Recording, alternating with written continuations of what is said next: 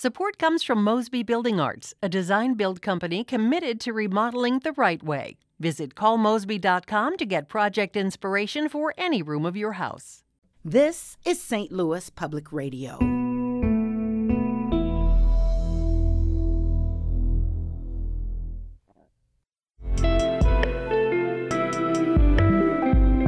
It's Wednesday, April 28th. This is The Gateway. I'm Wayne Pratt. It's been six years since Illinois embarked on a plan to reduce fertilizer runoff into rivers and streams and improve water quality. So far, it's not working. Unfortunately, right now, no. We're actually going the other way. We will examine how Illinois and other Mississippi River Basin states went off track in just a few minutes. The St. Louis County Council is pausing residential evictions in the county, but the relief is only temporary. St. Louis Public Radio's Rachel Lippman reports. The county's moratorium applies to people who have been paying as much of their rent or mortgage as they can and who would be at risk of becoming homeless or having to live with relatives if they were evicted. Because only four members voted for the pause, it cannot take effect until May 13th at the earliest. The pause is set to expire on June 30th unless the council extends it. The help will come too late for Charles and Terry Liddell, who are being evicted from their rental home in University City and are having trouble finding another place.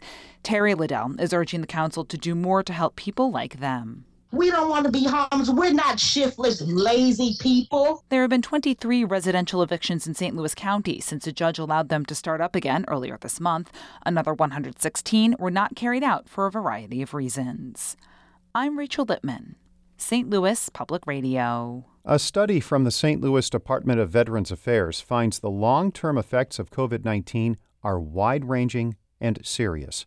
Researchers used more than 70,000 patient records in the National VA database. Doctors found that after a month, COVID 19 patients had respiratory, gastrointestinal, and cardiovascular issues and were at a higher risk of dying. Dr. Ziyad Al-Aly is one of the study's authors. The burden of COVID is substantial. It's not really small, and uh, it, it can take different shapes and different or different forms in different people. He says health systems could see a secondary crisis in long term COVID patients seeking care once the pandemic subsides. Many voters throughout Missouri are demanding lawmakers fund Medicaid expansion. They rallied outside the state capitol yesterday. St. Louis Public Radio's Jonathan Ahl reports. Activists rallying outside the Capitol say the legislature is obligated to fund the expansion because voters approved it last summer. Nimrod Chapel is the president of the Missouri NAACP. He says the legislature is violating a basic rule he learned as a kid. When Mama sent you to the store, you come back with what was on the list. You don't buy bubble gum. You don't get you some Cracker Jacks. You come home with what was due. Some lawmakers say the state can't afford expanding Medicaid to 275,000 Missourians, even though the federal government will pay 90% of the cost. If the legislature passes a budget without the funding, the issue will likely end up in court. In Jefferson City, I'm Jonathan Ahl, St. Louis Public Radio. Illinois Governor J.B. Pritzker has signed a massive health care law pushed by the state's legislative black caucus. It seeks to close and study multiple equity gaps in health care, including mandating implicit bias training for healthcare professionals. It also grants criminal immunity for patients who overdose on illegal drugs and aims to treat community violence as a public health issue. Lieutenant Governor Juliana Stratton, the first black female lieutenant governor in Illinois' history, says this law means the state will address long-standing inequities in health care. This is why I appreciate the Legislative Black Caucus four pillars, because with each pillar, they went below the surface to tackle the root causes, which is a key precursor to systemic change. The law also invests millions of dollars in state money for services meant to bring down Illinois' black maternal mortality rate. The number of Missouri residents infected with the coronavirus has topped the half million mark. The Missouri Department of Health and Senior Services yesterday reported nearly 525 new COVID 19 cases, bringing the total since the start of the pandemic to slightly more than 500,000.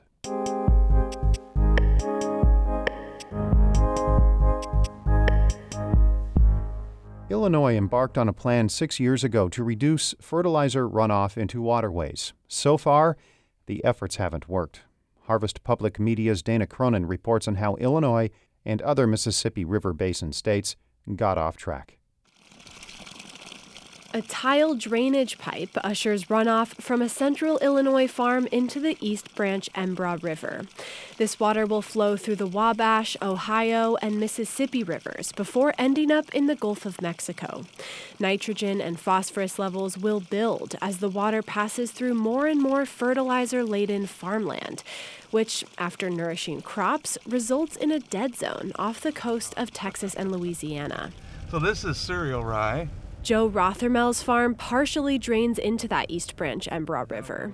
Of his 1,100 acre corn and soybean operation, he plants cover crops on 800 of those acres. Very good for suppressing weeds, holding in moisture. By preventing soil erosion, cover crops help reduce Rothermel's pollution into the river. But despite his and other farmers' efforts, agriculture is still the largest contributor to nutrient runoff, which is why many Mississippi River Basin states have adopted plans to reduce their impact on the Gulf's dead zone, including Illinois. The basic goal of Illinois' nutrient loss reduction strategy is to cut nitrogen and phosphorus loads almost in half. More immediately, the aim is to reduce nitrogen by 15% and phosphorus by 25% in the next four years. But so far, it's not working. In fact, the situation is getting worse. Unfortunately, right now, no. We're actually going the other way. Trevor Sample is with Illinois' Environmental Protection Agency and coordinates the nutrient loss reduction strategy. He says between 2015 and 2019, nitrogen and phosphorus loads have increased by 13 and 37 percent, respectively, compared to the baseline numbers. And a lot of that is because we're seeing increases in flows. The massive amount of rain in 2019 meant that more water flowed into rivers, 25% more to be exact. And with that increased flow comes increased nutrients. But there are other reasons Illinois hasn't yet improved its water quality, including a lack of money. By comparison, Iowa has dedicated $270 million to improving water quality. Jennifer Jones does watershed outreach with University of Illinois Extension. She says that money makes a big difference. Whenever you look at Iowa, for example, it's just incredible to see the work that we've been able to do in Illinois without assistance from, you know, maybe the state level as much. While Illinois does fund some conservation programs, there's currently no state money going directly to reducing nutrient runoff. Right now, the state is mostly relying on education. And that's what makes Jones's job so important. She helps make a podcast dedicated to the issue.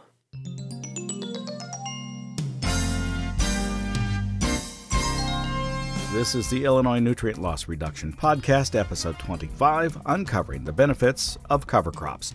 The podcast covers everything from the benefits of constructed wetlands to which cover crops to plant. More resources like this are needed, says Michael Woods, who manages the Illinois Department of Agriculture's Natural Resources Division. A recent Illinois State University survey found that fewer than half of Illinois farmers had even heard of the strategy the success of this initiative and the success of protecting our environment while sustaining our agricultural operations really comes down to education. Joe Rothermel, the Central Illinois farmer, thinks it will also take financial incentives and technological advances. And he says we can't leave all of that up to farmers. Conservation is not free.